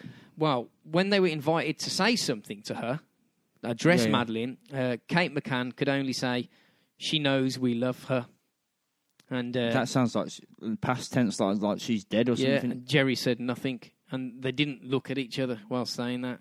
Say something to her. Surely, if, just in case she's fucking just somewhere, you go, we really miss you, come back to us or whatever, right? Whatever it is, you wouldn't just say, she knows we love her. Yeah. Because you know, I mean, that's an odd thing to fucking say. That you'd be pleading, looking into the camera, saying, "Whoever's fucking got her." Yeah, or where are you? You know, if you're just walking around or whatever somewhere, fucking come back to us. Do something. We want Mummy and Daddy on telly. Someone we want look, you. Yeah. They also did an interview with the BBC where the producer, he must have been suspect of their involvement. Yeah. He left the cameras rolling after an interview had finished. And during the interview, you can check it out. If I can be asked to find the link, I'll put it in the show notes. Yeah. But during the interview, they appear deeply sad and upset until the interview ends. And within a couple of seconds after it ended, they stand up and they're laughing and joking with each other and looking at each other and like, oh, you know, whatever, man, having a joke. You'd think that after reliving a harrowing event such as abduction of your child, that you would be solemn and somber for a long time. Yeah. It's not something you can just click out of. Maybe they're just weird. Maybe they're just not bothered. I don't know. No, it doesn't sound right to me. So we've mentioned as well that they're suspected of drugging the children to make them sleep. What would be a good way of disproving your involvement via drugs? It would be having drugs tests on the twins. Now, apparently they waited 5 months. Because if you're drugging Madeleine, you're drugging everything. Everyone's getting drugged. Now, they waited 5 months before having the twins tested for any type of unusual drugs in their bodies. Oh, so it's all washed out the system. Well, that's what the experts say. They said there'd be nothing left. Why wouldn't they not let them do it as soon as they go, we suspect this, we need to do this. Well, no, we've got to wait. Well, they didn't say, obviously, you've got to wait 5 months. But, like, they just kept saying no until they knew they were safe. If someone's accusing me of drugging my kids, I'd say, what, you think I'm drugging these two as well? Do it now. Test them. Yeah, but they didn't. They also said... That's dodgy as fuck, that is. This is really dodgy. They also said that the abductor might have drugged them. What? That's a strange thing to say. Why would you do... What? It's a strange thing to say, but it's not a strange thing to say if you thought that twins are potentially going to have drugs in them. Might still have the drugs in them. Well, we did say the abductor potentially drugged them. What the fuck? What? Where did you get that information from? Why are you just saying that? Why are you even talking about drugs? I, as soon as they said that, I would have gone, get him in the cells. You know, I'd be like, they're talking shit, man. These people are fucking involved. Why would an abductor come in and drug the kids? Yeah. It doesn't make sense. No, it doesn't at all. You'd have to wait half hour, 45 minutes to an hour for it to kick in. What you can do, just sit there. Nah. And why would the parents even say drugs? Yeah. It's fucking, yeah. Now, Jerry he was speaking, this is in a Spanish TV interview. He basically was asked by a Spanish journalist if he'd ever sedated any of the children. Now, obviously, he denied that. Now, this was accompanied by, again, I'm not an expert in body language, but some people are, and this is what they tell us. They say that his denial was accompanied by several telltale signs of lying, including an increase in his speech. He was speaking much, much more quickly because he was starting to shit himself. He was looking away from the interviewer, and he was nervously scratching his left ear. Right? Yeah. These are all things that people observe criminals. Yeah. In rooms where they know they're not being monitored and they can pick up subtle things. There's patterns, and there's patterns for a reason. Mm. People, even though we're all different, we're very alike. We all do things incredibly similar. They know what they're looking for. We all eat, we all breathe, so there's going to be some sort of theory of that we're all going to have the same, roughly the same sort of telltale signs for lying, for anything really. Well, as well, you know that babysitters were available. Yeah. The nan. Yeah, there were babysitters in the complex available for like a tenner for the night or something. Now, they claimed that they didn't want a stranger looking after their children. So they just left them on their fucking own? Even though woman that would have been doing the babysitting was looking after the children in the kiddie creche all fucking day. Yeah. It's the same woman. Yeah. They would have known that they would have known each other. Yeah. Fuck. Do you know what I mean? What the fuck? Jerry also said on one occasion on TV, a TV interviewer asked him, what did it feel like learning that Madeleine had gone missing? I mean, if your daughter at 4 years of age had vanished, how would you describe it? How would I describe your feelings? Harrowing. I'd be numb. I'd be desperate. I'd be destroyed. Destroyed. Numb, desperate, destroyed.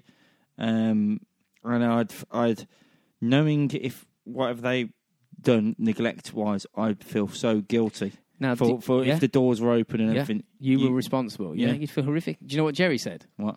He said, and they said, what's it like?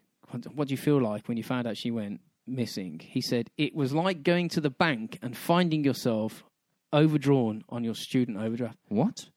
Well, it's not that bad then. No, it's only money. Oh, fuck. Oh, I'll wait a week, it'll be right. What the fuck? You know what I mean? That's a stupid answer, that is. I mean, we've also said in part one, why did you leave the children alone? Now, they claimed... Yeah, so you got a nan who's like employed by the fucking hotel or whatever, right, or wherever it was, the complex, who's been looking after the kids in the day, and they won't allow her to do it at night because she's a stranger. So you just leave them on their own instead. Oh, yeah. Yeah. Now obviously, the police... Either stay with your kids or... employ the nanny that you know and you've seen and is not going to abduct your kid because your kids know as well. Yeah, exactly. Yeah, exactly. It's their new mate. They've been chilling with them for 7 days and all that. Now, why didn't they take the children to the tapas bar? Okay. Now, they claimed... I mean, that's what normal people would do. Yeah. Take your kids there. If the kids kick off, you go home. That's what happens. You're a responsible parent. And in places like Portugal and all that. And it's a hotel. The kids can stay up to whatever time. They don't care if the kids buy you in the bar. They said that they didn't take them to the tapas bar because they didn't have a buggy to transport the children in, which is bullshit because they did. Okay, so they could have got them there. So they just and they also claimed that children weren't welcome at the tapas bar. But yet, say, on the night that Madeleine went missing, that they'd spoke to a couple in the bar... With their kids. ...who had their children with them. What? In the first few days after Madeleine went missing, Jerry McCann was asked how he was feeling and what he wanted people to do. He said, "Pray for us, pray for Madeleine. We are obviously hoping for the best possible outcome for us." Then, after a significant pause, as if it was like an afterthought, he added... "And Madeleine." So I'll just read that again. "Pray for us, pray for Madeleine. We are obviously hoping for the best possible outcome for us and Madeleine."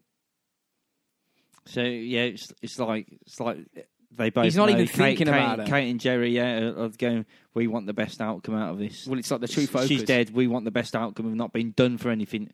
It's a slight slip up. Yeah, it's a slight. Sort of, you can see through potentially the veil of fog. If you're going to say that, you say you want the best for Madeleine. That's what you would have said. Well, all of this could be circumstantial. It could just be misremembering an event. Yeah. It could be, this next set of information that we're going to start talking about will make you think otherwise. Enter the two forensic dogs. Yeah. Now, this is where shit gets real. Now, the two dogs were used by police... UK police who headed out to Portugal. One was called Eddie and another one was called Keela, right? Now, remember this. Dogs don't lie. They don't care about the case. They do their job and they get a fucking biscuit for their troubles and they want to make you happy. Yeah. That's it. They don't care. They're fucking incredible. Yeah, they don't know. They're just doing it because they kind of just taught to do it. It's not like they go, if you don't find this dead body, someone's in trouble, blah, blah, blah. It's just go, there ain't nothing there. Dead body, bang, woof. Now, there's a dead body. Dogs have a sense of smell. I thought this was fucking mind-bending. 10,000 times more powerful more sensitive than a human's. Does that mean then if I fart, right, the house sort of... Mate, they know you're farting before you do. Yeah. Yeah, I wonder if they can smell farts before they're out. Yeah, we stink of shit to dogs. We must do. I mean, if you go, I smell a bit, I've just gone for a run, I stink a little bit. They're so used to it, though. They eat their own shit themselves, it makes me think, they see smells differently than we do. Yeah. So the two dogs used in this case had completely different skills and very vital skills and revealing. They are as follows. Eddie was a cadaver dog. Basically, that means he can detect the presence of human cadaverine, which is a chemical released from a dead body, usually after the body has been dead for approximately 2 hours, sometimes as short as an hour and a half, but it all depends on environmental conditions. How mental is that? Like, it's communication with a dog that it understands that you want it to look for that. I know they just put it in front of the nose and they keep doing that sort of thing, but it's incredible. It's incredible. Eddie is trained only to scent the presence of this special type of cadaverine released by human corpse, and only a human corpse, nothing else, not animals, only humans. It's the smell of a dead human. He will only respond to the smell of a dead person, right? Yeah, okay. Nothing else. Yeah. Nothing else. Remember that. Now, Keela, she's trying to detect the presence of blood. She's a bloodhound. She's been trained to ignore decomposing body materials and any other form of fluid and only respond to pick up on human blood. She can even pick out traces of blood after clothing has been washed, so even weapons, if you know you wash them, she'll pick it up after many times. In the event of detecting human blood, she will sniff the object and without touching it. They've been trained not to touch, and she would almost point at it with her nose and freeze, and she'll just stare at it, waiting for the coppers to come over and retrieve the item. Now they're able to detect the smells. They're both these two dogs can detect the cadaverine and human blood up to about a dozen feet below the surface of the ground. Even if you bury someone, they can smell a corpse. Yeah, that's been buried. If you bury someone in the garden, it'll go. There's just the body there. It's fucking mental, that, isn't it? The smell is leaking out, and they can literally grasp a hold of that and locate it. Now, before we go into what the dogs had found, the McCanns claimed the dogs were unreliable and not to be taken as evidence due to the scope of error capable with a dog. In my opinion, it's zero, but they claimed that it was. Yeah, I would say the fact that they're specifically trained for them subjects, it's not like they're trained to do smell burgers and smell piss and shit and people, because you wouldn't know what an answer is. They're specifically built for certain objects. Yeah, exactly. Yeah, this is what they're looking for. So in my mind, they cannot be wrong. So the McCanns are claiming that they're wrong. Now, the dog trainers were called Mr. Harrison and Mr. Grime. Couldn't be asked to find their first name, so I sound like I'm addressing a teacher when I say that. No. They trained Eddie and Keela. Now, they informed the McCanns and they informed the press, ever so politely and calmly, that on around 200 previous occasions where they had detected smells, that the dogs had never been wrong once. Yeah. They are 100% accurate, 100% all the time. Yeah. Up to that point, they have never, ever been wrong. So, bearing that in mind, what did these two expert dogs find? Let's have a little look. Let's see what we could do. So brace yourself, because this, I find, this ain't bullshit. There's videos of them going in for the first time with these dogs as well, so you can see that online. It's like 29 minutes long.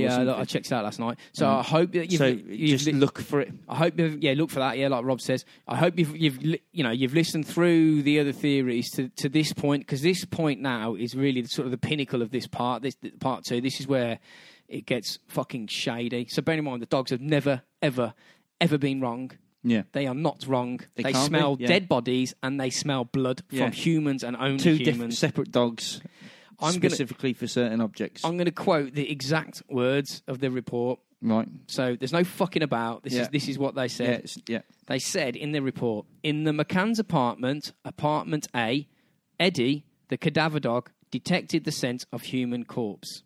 Right? Human cadaverine. Yeah. He detected it in the couple's bedroom, in a corner, around a wardrobe, and in the living room, behind the sofa, close to an external window of the apartment, and he also had a lighter scent of death that was found in the flower beds in the backyard outside the apartment. Mm. So that could be near the foot of the steps. Oh, right, okay. So if she'd fell down the steps, if she wandered off, fell down the steps, and lay dead in the bushes for up to 2 hours... Before they spotted them, yeah. But they checked on every half hour. That could explain why the smell was there. Anyway. They also found the smell of death, human corpse, on family items of clothing. Eddie found the scent of a corpse on as follows. He found it on 2 items of Kate's clothing and 1 item of Madeleine's clothing, a T-shirt. In addition, Eddie the cadaver dog was taken to the house that the McCanns rented in a different part of Praia da Luz after they left apartment A.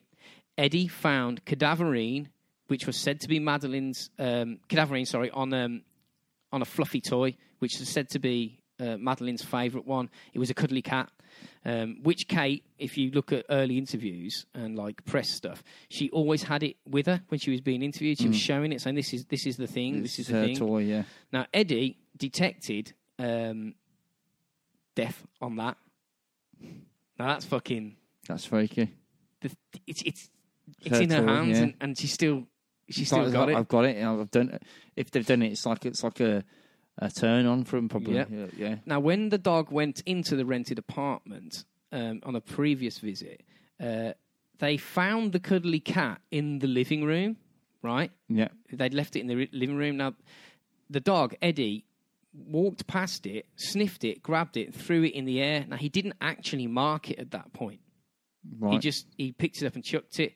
He marked it later when the police revisited the property, and they found it wasn't the cuddly toy wasn't in the front room. It was buried under a load of shit like clothes and stuff in the back of a cupboard.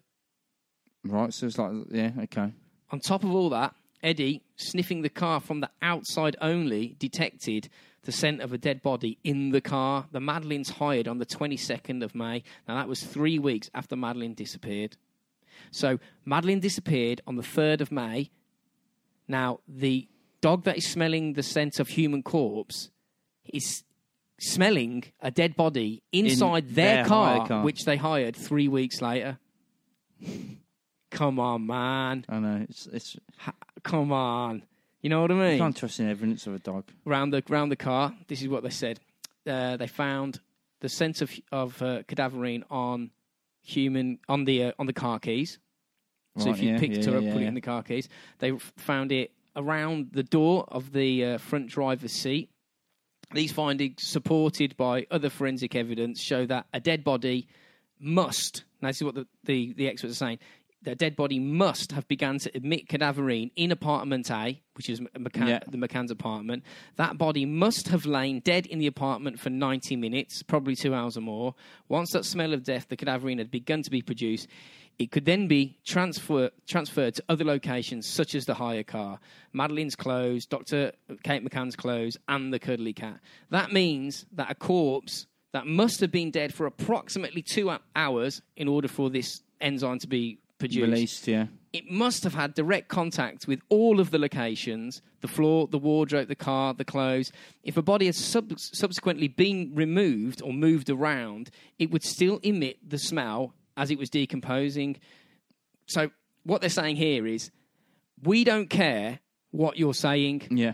We are telling you that there was a dead person in that flat. Car, yeah, in that flat and that car. And in that car. That is what that dog is telling us. Yeah.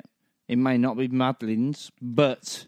considering what we know, it'd be unlikely. Yeah, but it seems like so much of a coincidence it wouldn't be. You know what I mean? Yeah, so it's fucking... You know what I mean? It's absolutely insane, isn't it? It's like... So if we now have a look at what Keela, who picks up blood, let's see what the bloodhound, let's see what she found. Like I say, she smells blood, not bodily fluids, and only blood. It's very, very specific, so we don't get confused. The dogs don't get confused. Yeah. You find this and only this, nothing else. So it's very, very black and white. Where did they find blood? Well, firstly, did they find any? Yes. The dog found blood in the living room, behind the sofa, close to the external window of the apartment. Incidentally, that's exactly where Eddie, the cadaver dog, had found the scent of human cadaverine, right? And also in the McCann's hire car, a Renault Scenic. Where was the blood found? Well, it was found on the car keys, right? Which is exactly where Eddie did. Yeah. It was found on the interior of the car boot. Now that is fucking. I'm telling you, man. Body in the boot. Yeah. They say there's no evidence. I've seen them videos. There's fucking evidence. Them dogs are saying they did it. Those dogs, yeah. Now I don't know whether they did. Yeah. But the dogs are clearly saying that. Yeah. And we should also note three very important things here. The dogs alerted to the scent of death or blood separately in the same places. Yeah, so they weren't put in at the same time. Eddie the cadaver dog only alerted to the smell of death in the McCann's apartment. Out of all the other ones he was taken to. So he went to every single room. Apartment, to see if there was more dead body smells and there was none. Exactly, yeah. Now, similarly, the McCann's car was the only one in the car compound, because if you see the video... It's amazing. It's amazing. Honestly, watch fucking it. Incredible. It's amazing. The dog's running around with his nose pointed in the sky, like trying to pick up particles. Literally like, following, like, I don't know, like a wavy string of a smell or something. It looks like... You know when you watch a cartoon and it's like a pie and it's like fingers going like, come up and... It's like that to him by the look of it, really is. And he's making a right racket sniffing. He's not quiet. He's going... Like going mental. He's got the scent. He's going... You can see him, can't you? Yeah. Yeah. So what they're sort of saying is, out of all the hotel rooms they went to, the only one that this dog, if it was mistaken, found a dead body smelling was theirs. And so they know there was a dead body in that apartment, yeah. Bar none. Nobody has ever died in that apartment, according to records. Yeah. Also, the Renault Scenic hired was found, you know, as we say, human blood and the sense of a human body. Nobody has ever died in that hire car. That dead body smell could only come from one individual, somebody that was already dead, somebody that was in apartment 5 and also in the Renault Scenic. It really has to have been Madeleine. Well, like I was saying in the episode before as well, that after all that and everything, before the sniffer dogs were there, they had the boots open, and they're saying that it was a bit odd that the McCanns just left the boot open all the time. And when the dogs started smelling death and all sorts, they blamed it on meat in the vehicle. But now, you know, you've specifically said it's human body. Well, that's what it means. Yeah. So they said it was blood in the boot because the meat there was meat in it. Fair enough, well, right? But if it's trained to do human blood, then tough shit. Yeah, sorry. No, it's not saying blood. It's saying human blood. It's different. You know, well, what I mean? They tried to slightly not change the story, but they gave a reason why. If it wasn't meat that they found, then the reason why you found... This is what Kate said, basically. She said she'd been in a mortuary, because she was a doctor. It's entirely possible. I've been in them. I'm not a fucking doctor, so they'd be able to smell it on me. But she said that she'd been in the mortuary, and that's what the doctors smelled. And secondly... After Madeleine went missing, though? Yeah. And the scent can hang around for a long time. Right, okay. And also, secondly, she claimed that the smell of death that was found on the pink toy, the cuddly cat... Now, this one is fucking tenuous, man. She says that it's sometimes... Okay, Kate, why did you have the smell of death on your clothes? It's because I went into a mortuary. Oh, okay, fair enough. Problem. That you could why, go, yeah. Why is your little daughter's teddy bear stinking of death? Yeah. Because sometimes I take that cuddly cat to work. What? So you're telling me, as a doctor, you walk into a mortuary carrying your 4-year-old kid? Fucking what? Fuck off! You'd look mental walking in with a cuddly toy. But also, I'd go, okay, which mortuaries you've done that to, right? And then I'd go to them mortuaries and go, has anyone walked in with a doctor who's, you know, with a cuddly cat toy? Because it's a mortician, right? If you're a doctor, you've got no personal grievance on it. You wouldn't do, would you? You just go in and go, what body we are? You know what I mean? You wouldn't carry a fucking stuffed teddy bear, would you? No. And if that was the case, the morticians would be like, that's a bit fucking odd. Well, she tried, know what I mean? She tried to back out then. Did she? Well, basically, it appears that she said then, "Oh well, this cadaverine, this smell that the dog has found on this cuddly toy, it must have been transferred onto the toy via my work clothes after I'd been into mortuary." All right, fair enough. Possible. Why didn't she say that in the first place rather than say I bring my toy in? When did you take your toy in? No. Well, why are you fucking lying? Why did you say that in the first place? Then they also. They found Madeleine McCann's. They found hair in the boot of the car, which was traced to her. They found basically DNA in the boot of the car, along DNA. With dead people smell and blood. Now, the McCann's in a hire car, which they got 23 days after. Yeah, exactly. Now, the McCann's claimed if the DNA thought to be Madeleine was found in the boot of their car, then it could have come from the children's dirty nappies, which were carried out. They put them in the boot. 21 days after. Well, they could have put it in there before. They could have put nappies in there before. 4. Would she be in nappies still? Possible. Yeah, I don't know. I'm not. No, but 21 days after she's gone missing, they've filled up the back. I would have thought that would have been fucked off a long time ago. Well, no. What they're sort of saying is they could have had them dirty nappies in the boot of the car up to the 2nd of May and got rid of them. But the smell, the dogs, that precise and that the smell lingers. It could have been out. The nappies didn't have to be in the car recently for the dogs to. Yeah, that's what they're saying. Okay. But. Firstly, it's unlikely, pretty much, you know, impossible that the dogs would have found that, because it's got to be remembered that the bloodhound, Keela, she will find only human blood. It's not bodily fluids. No. There's very specific. It's not fucking like steak blood. It's human blood. So therefore, an nappy filled with shit and piss, that dog is not going to give a shit about that. It's going to go, I don't give it. He won't even notice it. Unless she shat blood out.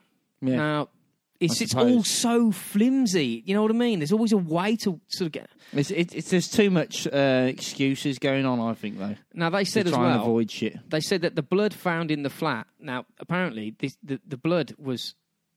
seemed to have oozed underneath the tiles in the living room, behind the sofa, where the wall hits the floor, right? It oozed under the tiles. Right, okay. They recovered some of it.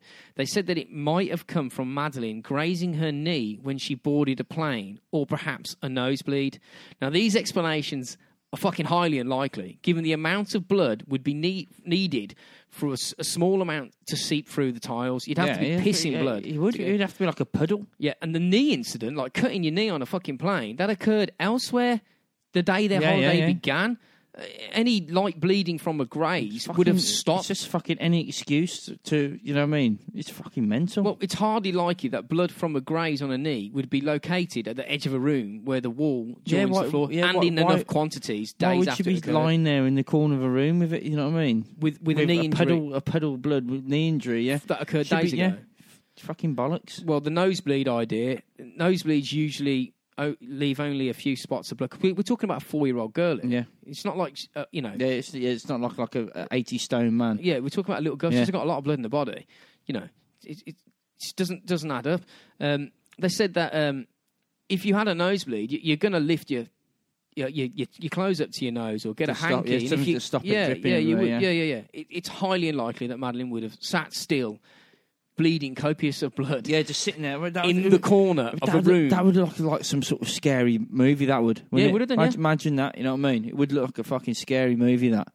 Well, as we said, apartment A, where in apartment A, the apartment that the McCanns rented for the week, the cadaver dog, Eddie, and Keela, the bloodhound, both clearly and independently from each other, precisely marks the same location. I mean, they're not copying each other. They don't do that. You know, they've said... Both dogs have said, dead person here, blood here. Yeah. You know, it's far more conclusive evidence. If you ignore what was found in the apartment, it could be found in the Renault Scenic, you know, the car hired from them. The dog, Eddie, and Keela clearly mark the same car, again, independently. They mark the same locations within the car, independently. The blood found by Keela beneath the carpeting in the well of the car... So they lifted the carpets out. Yeah, and there was blood there. No? Yeah, the blood found there was degraded, probably due to heat. Okay, yeah. Being in a car. But a lab was able to test this blood for DNA markers. It found 19 DNA markers, right, of which 15 of these markers matched Madeleine's DNA. Okay, right? Yeah, so you've got dead... You're talking... Three quarters of it, basically. Yes. Yeah. So we find blood in a car which they hired after Madeleine went missing, and 15 markers out of 19 potential markers of DNA matched to Madeleine. Again, meaning that there were no markers within the 15 that could have not come from Madeleine. They were Madeleine's. With 15 markers out of 19... That's mega, that's loads. All matching Madeleine's DNA. That would give analysts a 99.9% confidence that the blood samples were from Madeleine.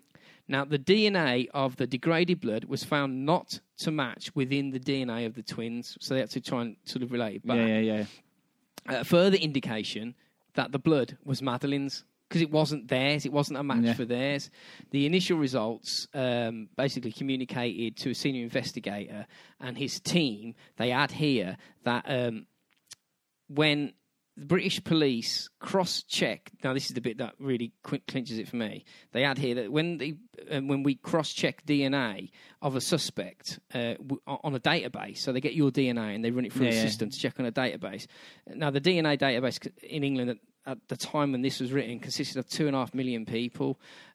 All of those people that have been arrested on suspicion of crimes and been tried and proven guilty and classed as a DNA match, we only look for 10 markers out of 19.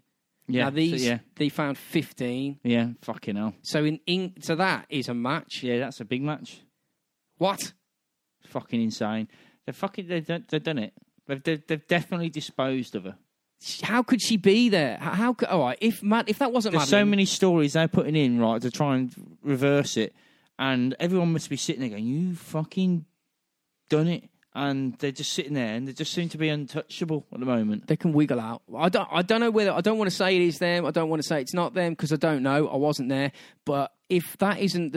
If that apartment and them dogs are telling us that it did have the scent of blood in and the scent of dead bodies in... all the apartments, it was just in that one. Yeah, and all the cars in the car park, it was just their car.